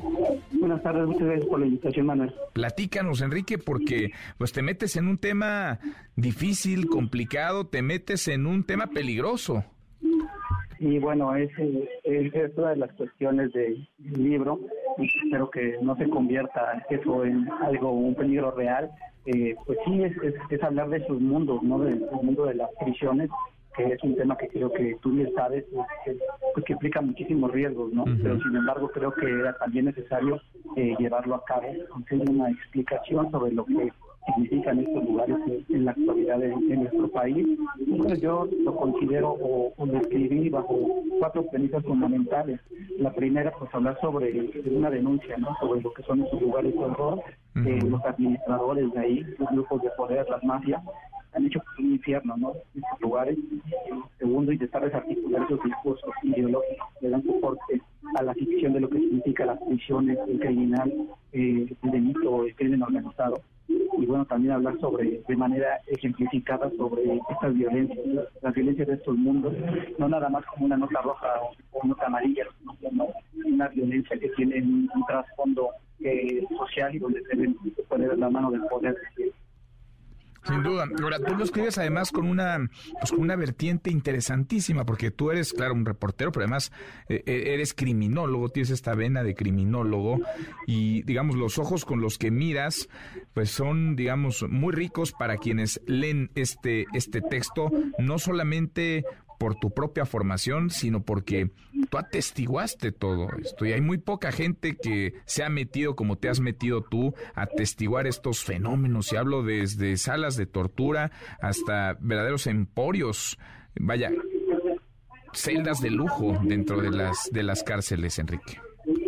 Es, eh, la oportunidad la tuve de, eh, por mi labor, la tuve eh, de llevar a cabo todos estos procesos de, verificación de los lugares, conocerlos, conocer casi la totalidad de las cárceles del país. Y bueno, dentro de, esto, pues tratar de explicar precisamente estos mundos, ¿no? hablar lo que pasaba en, las diversas prisiones y tratar de darles un, un, sentido crítico, una visión crítica de lo que ocurría ahí y no nada más dejarlo como notas al aire o como eventos eh, que pueden quedar para el anecdotario, eh, anecdotario como te digo de la nota roja o amarilla, sino entrar eh, de plano en estos mundos y tratar de irlos explicando, ir haciendo o contando los márgenes de estas historias. Oye, oye Enrique, ¿con qué te quedas después de esto? ¿Con qué, ¿Con qué sabor de boca después de conocer, de pisar las cárceles, de escuchar las historias? ¿Con qué te quedas? ¿Hay, hay salida, hay solución a esta pues este mundo invisible para los ojos de muchas autoridades, un, un, mundo oscuro, un mundo lleno de historias de terror, verdaderos dramas, los que se, se viven ahí adentro. Sí, yo, yo me quedo con, aunque suene medio medio eh, poético, yo me quedo con la esperanza, ¿no? Con la esperanza de que se voltee a ver hacia hacia estos mundos, hacia esta, estos lugares de, cautiverio donde pues eh, hay una fuerza del Estado y de lo que está pegado a él, aquello que corre para estatalmente hablando, eh, desproporcionada.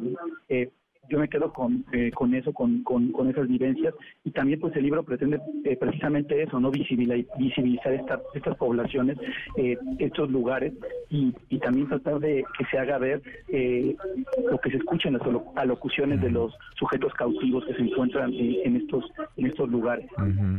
déjame preguntarte porque no se entendería, digamos, todo lo que tú aquí describes, narras, vale muchísimo la pena porque son, pues sí, esta ciudad es prisión, las paradojas dices en, en uno de los capítulos de los seres libres, pero, pero no se entendería todo lo que aquí describes, lo que narras, lo mismo en cárceles de Nuevo León, en Chihuahua, en Guerrero, no se entendería sin la corrupción y sin la complicidad entre criminales y autoridades. A veces ya no se sabe quién es quién, autoridades que están doblegadas, a veces hay cogobierno, en el mejor de los casos, si no es que autogobierno. ¿De qué tamaño es la corrupción en las cárceles de México, Enrique?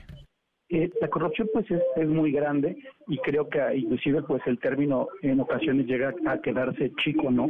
Porque lo que sucede ahí más bien es que se convierten en, en una suerte de emporios criminales, de empresas criminales, pues donde el dinero fluye como, como una como una empresa, o sea, totalmente fortificado, vamos a ponerlo de esa manera, desde existe comandantes de los grupos de poder hasta quienes llevan a cabo este, los actos violentos, ¿no? Entonces dentro de esto crea toda crea toda una estructura y nosotros nos han hecho entender o nos han querido explicar que esto significa los gobiernos de los privados de la libertad, de los presos.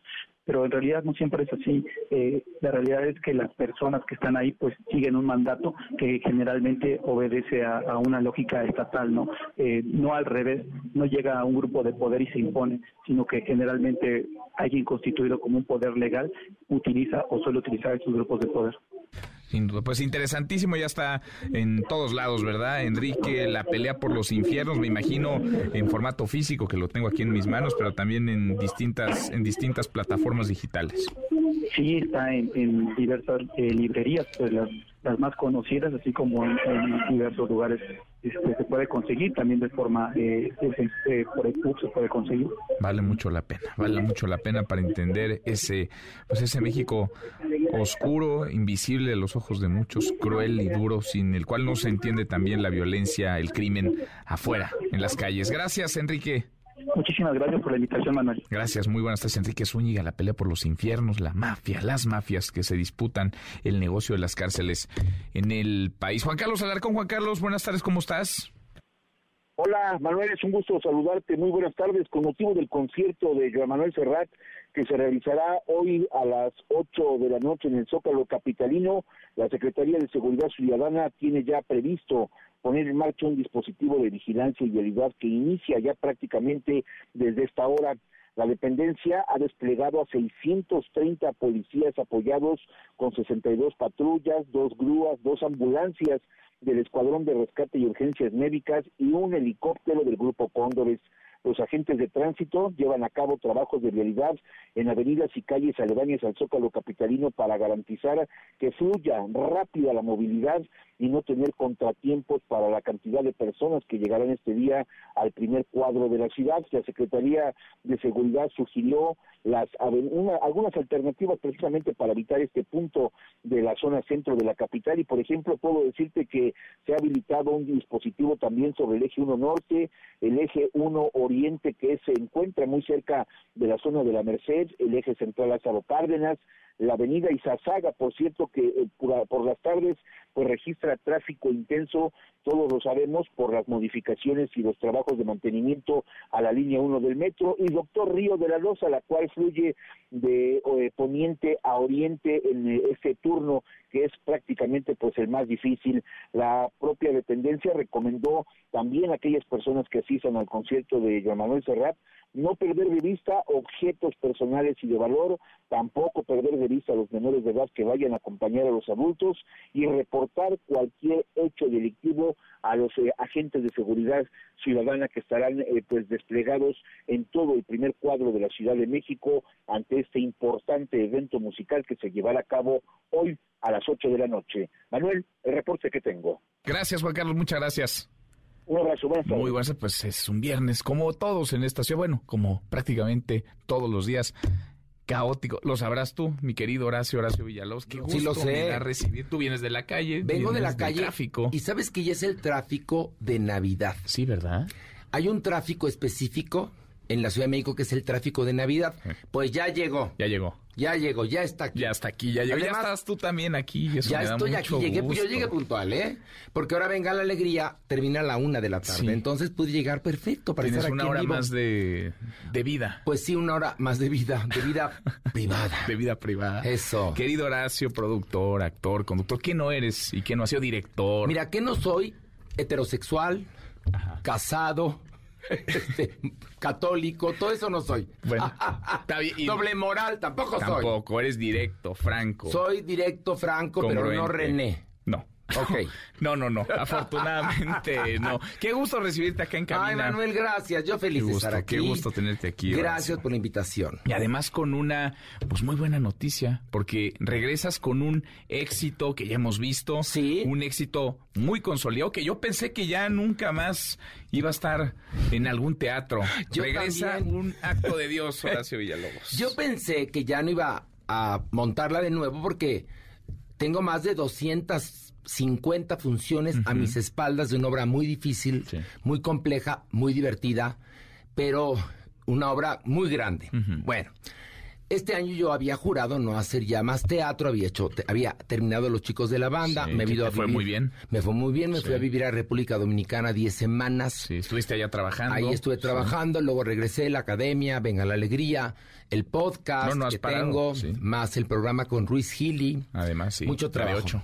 Exactamente. Pero a Pilar Oliver, mi directora, se le ocurrió, ¿por qué no hacíamos, dado el éxito del podcast, donde están los personajes de Desde Gallola trabajando. Sí, sí, sí. ¿Por qué no hacíamos eh, un acto de Dios y que ahora los arcángeles los hicieran Maniwis y Superman, que amén de Ándale. ser maravillosos actores, son mis amigos? Claro. Hablé con el autor, le pareció la idea genial y funciona perfecto porque la convención es que Dios, cuya esencia es amorfa, entre en mi cuerpo para hablar con los mexicanos. Y esta misma fórmula se aplica con el arcángel Miguel, que se mete en el cuerpo de Maniwis, y el arcángel Gabriel en de la Superman. Ándale. Los textos este, fueron adaptados ahora de nueva cuenta por Pilar Oliver. La obra cambia. O sea, la esencia es la misma.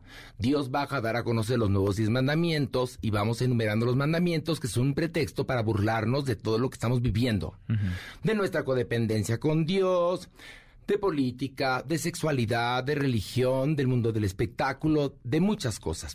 Pero entonces los personajes anteriores, o como estaban escritos, eh, eran un marco muy bonito para el personaje central que es Dios. Ahora está mucho más repartida la obra. Hay muchas cosas nuevas que Pilar escribió y la verdad es que si la obra era poderosa, ahora es, aparte de poderosa, mucho más explosiva. Pero entonces está reescrita la, la Bueno. obra. Quienes ya la vieron van a ver algo parecido, vaya, no Sí. es que cambie radicalmente, pero diferente. Es que mira, una cosa, es una obra eh, cuyo origen es eh, Broadway. Escrita por David Jaberbaum, en inglés, obviamente, y escrita para los estadounidenses. Cuando compré los derechos, yo, al igual que otros productores en todo el mundo, se ha presentado en muchos países, obviamente sabes que la tienes que, amén de traducir, adaptar, que son dos cosas distintas. Hay obras que son susceptibles de ser adaptadas y otras que no.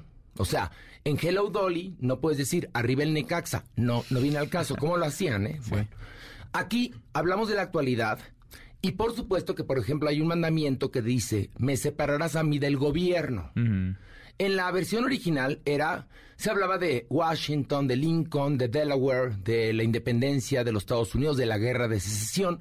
Aquí hablamos de Porfirio Díaz, el Curidalgo, Ah, claro. del PRI, por supuesto, de Morena, Está de todo lo que está ocurriendo. la obra, claro. Sí, tiene que ser así, es que si no, no funciona. Sí, sí. Igual lo han hecho en Italia, en Argentina, en España, en los países donde se ha presentado.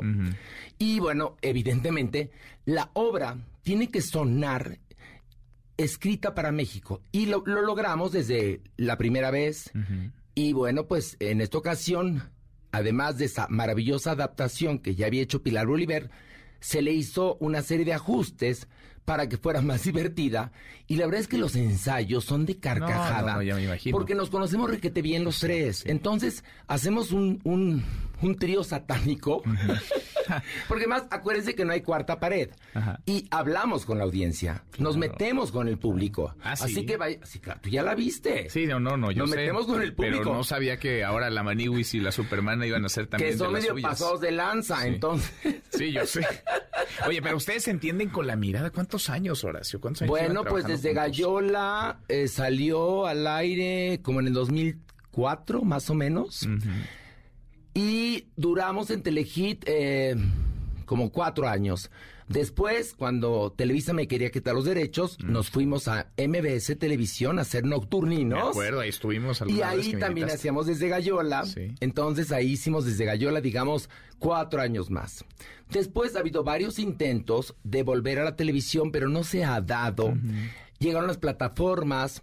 eh, no he tenido tiempo de levantar el proyecto en plataformas, pero bueno, pues me doy cuenta que el grupo sigue funcionando, Oye, dado el, éxito. es un éxito. Pues mira, Un éxito. el- Siempre, cada semana está en Sí. lo más escuchado. Fíjate que desde el primer episodio estamos siempre en el top ten. Sí. Y les digo una cosa, suena fácil, pero es muy difícil. Hay un universo de podcast. O sea, todo mundo quiere hacer un podcast. Todo mundo. Todo mundo tiene un podcast, o casi todo el mundo. Bueno, vean la lista de popularidad y ahí estará Farándula 40 entre los primeros 10. Y además, rankeando cientos, por lo menos en la lista de, creo que de Spotify, pero hay millones de podcasts. No, no, no, sí, sí, sí, es una locura. Pero ustedes, a ver, tienen una fórmula que funciona muy bien, se conocen muy bien. Yo los conozco también fuera de, del aire y son muy profesionales. Y bueno, también sabes qué pasó, que Luciano Pasco, director de ADN 40, muy amablemente, cuando por la pandemia terminó Farándula 40, nos avisó con seis meses de anticipación. Yo le pregunté si no tenían inconveniente en que yo utilizara el nombre farándula para el podcast, me dieron permiso por escrito y de alguna manera me llevé a esa audiencia al podcast, más los que se han sumado. Entonces, la fórmula resultó perfecta y agradezco a Luciano Pasco porque es un jefe muy generoso, muy lindo, que nos avisó con tiempo, se le liquidó a los compañeros, o sea, con dinero, no crean que los balearon. no, Ahí están todos vivitos y están todos, quedaron todos agujereados, no, no es cierto.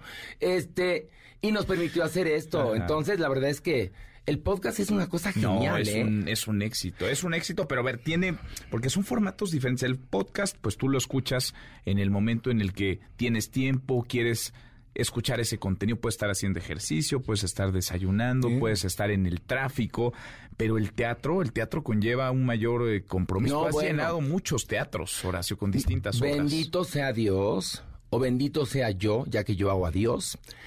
Este, es que esta obra, por ejemplo, en el caso de esta, que tengo, ya te dije, muchas funciones.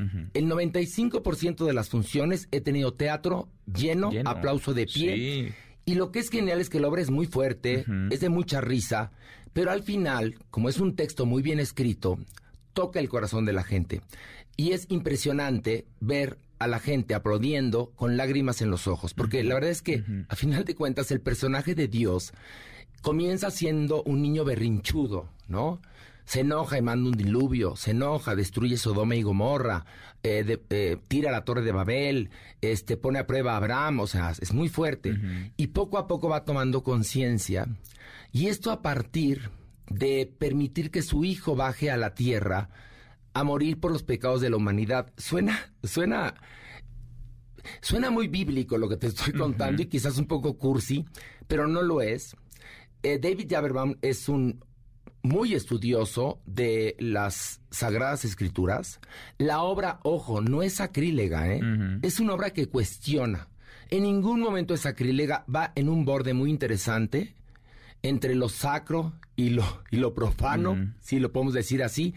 Pero la obra no le falta respeto a nadie. No pero es muy fuerte, es, humor negro. Y es, y es crítica. Ese, digamos, ese es el perfil de las obras que tú has, que tú has elegido, ¿no? Pienso en los chicos de la banda, por ejemplo. Siempre conllevan esta reflexión, esta crítica eh, social, este despertar, este generar conciencia. ¿Cómo, eliges, Horacio? Mira, es muy curioso. Las obras me han elegido a mí y vas a decir, ay, qué mamón. No, pero no es mucho teatro. Te voy a contar, no, pero por ejemplo, un corazón normal, ¿cómo apareció en mi vida? Estaba yo haciendo la escaleta de Farándula 40 y estaba metido yo en distintas páginas buscando información y me aparecía un pop-up que decía The Normal Heart, The Normal Heart, The Normal Heart, constantemente. El algoritmo a lo mejor, no sé. Y dije, ¿esta obra de qué va? Me meto a leer la obra y acabo llorando. Y esto me bastó para decidir montarla. Mm. Le hablé a Pilar, me dijo Pilar, ¿te gustó la obra? Sí. Le dije, hay un papel para ti, increíble. La actriz que lo hizo en Nueva York fue nominada, es más, no, ganó el Tony. Mira. Era un papel padrísimo. Entonces era Pilar y puros hombres, y fue una temporada exitosísima. Después, el mismo día, estaba yo haciendo un corazón normal, y el mismo día tres personas me dijeron que Jim Parsons iba a estrenar An Act of God en Broadway. Y me dijeron, ve a verla, mm. porque tú casualmente estás interpretando en The Normal Heart, en un corazón normal, el papel que hizo Jim Parsons, que era el de Tommy Boatwright. Mm, y dije, bueno, la voy a ver. La fui a ver a Nueva York y cuando salí dije, la tengo que hacer. La escribieron para mí. Y bueno, fue un periplo todo lo que pasó. Y a final de cuentas, bueno, el autor ahora es amigo mío. Mira. Y los chicos de la banda pasó también lo mismo. Me aparecía no sé por qué, la película. Este, leía que la estaban eh, preparando para, para llevarla al cine de nuevo, que la llevó Netflix. Y así un día dije, tenemos que hacer los chicos de la banda. Y la obra cumplía 50 años de haberse estrenado, el autor vivía en ese momento y la había además revisado. Fuimos a verla también, fuimos justamente el día del estreno en Broadway y la compramos y la hicimos. Entonces, las obras te buscan y también las obras deciden cuándo uno debe de dejar de hacerlas. Y un acto de Dios no me ha dejado. No, no, no, no te deja, al No me contrario, deja. no te suelta, más No bien, me no, suelta. te suelta. ¿Qué, qué éxito? A ver, decías tres obras, tres éxitos, teatros llenos en Bueno, he todas. hecho muchas más también. Sí, y me he ido bien siempre en teatro. No Pero me es- puedo Estas quejar. son las últimas tres. Son ¿no? las tres las últimas que he hecho, que sí. has- que has hecho muy exitosas las tres. ¿Regresas a partir de cuándo? Ah, muy Horacio? importante. De hoy en ocho. El 28 de octubre regresamos. Vamos a estar únicamente los viernes. Viernes. Solamente los viernes. Teatro Shola, 8.30. En taquilla están los boletos y en Ticketmaster. Mm. Ojo, hay una promoción del 20% de descuento en todas las localidades hasta el día 27, es decir, Ah, un, día antes, del estreno. ¿Por qué? Porque queremos que el teatro esté lleno. El estreno no es ni para prensa ni para invitados, es para público que paga su boleto y que quiere ver teatro. Entonces, para la función del 28 todavía quedan algunos boletos y bueno, así vayan calculando que viernes les conviene. Abrimos ya muchas fechas para que la gente pueda ir. Vamos a estar evidentemente en las vacaciones trabajando y todo para que la gente vaya a reír, porque la gente este día No, bueno. quiere reír. o sea, hoy por hoy la gente quiere reír. necesitamos. Reír porque el mundo está de la absoluta fregada. Tal cual, tal cual. Los viernes, entonces, a partir de la próxima semana, del próximo viernes, ¿a qué hora? 8.30, Teatro Shola, pero aprovechen el descuento, el 20% para comprar sus boletos en este momento, tanto en Ticketmaster como en la taquilla del Teatro Shola. Aprovechen, Vale en serio, es un muy buen descuento. Además, los boletos están a muy buenos precios. Ah, mira. Pues vale la pena comprarlos ya, de una Pues vez. Sí, yo digo para que vayan a vez. carcajearse, o a lo mejor viene la familia en la Navidad y quieren llevarlos, pues ahí está, porque Ahí estar trabajando en esas épocas. sí. Ándale. Ya te tomarás descanso en algún momento, ¿no? De la vida, me imagino, en algún año o algo. Qué Bueno, va a una semana en noviembre. Eh, voy a faltar una semana, venga la alegría, pero regreso para hacer No teatro. paras, Horacio. Estás en, en todo. Qué bueno, me da mucho gusto verte siempre y verte Igualmente, también. Manuel, y celebro tu éxito. Gracias. Te ves requete bien. Gracias, tú Estás también, muy triunfador. Gracias. Y nada más me alegra la vida que mis amigos tengan éxito. Gracias, gracias, gracias. Tú lo tienes, lo tienes y lo seguirás teniendo. Gracias igualmente. Regresa entonces un acto de Dios a partir de la próxima semana. Teatro Shola todos los viernes 8.30. de la Yes, it is. Gracias, Horacio. Gracias. Horacio Villalobos. Pausa, volvemos, hay más. Redes sociales para que siga en contacto: Twitter, Facebook y TikTok. M. López San Martín. Ya estamos de regreso. MBS Noticias con Manuel López San Martín. Continuamos. Seguimos con 54. Ya mero nos vamos, revisamos lo último de la información. En tiempo real. El Universal. Tribunal resolverá conflicto competencial en demanda de amparo de Pío López Obrador. El Heraldo de México. Claudia Sheinbaum presenta el nuevo cerebro del metro con seguridad garantizada. Milenio. PAN entregó país en llamas. Alito ofreció propuesta inteligente, dice gobernación. MBS Noticias. Sindicato del Metro ofrece disculpas a usuarios, piden no estigmatizar a conductores.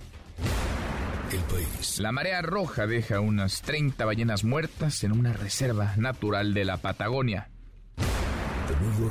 El comité que investiga el asalto al Capitolio cita a Donald Trump a declarar. Con esto cerramos, con esto llegamos al final. Gracias. Muchas gracias por habernos acompañado a lo largo de estas dos horas. Soy Manuel López San Martín. Se quedan con Nicolás Romay, Radio Marca Claro. Nos vemos como todas las noches a las 10 por ADN 40. Y acá nos encontramos es lunes, es viernes, es fin de semana. Por fin, por fin es viernes. Pásela, pásela muy bien.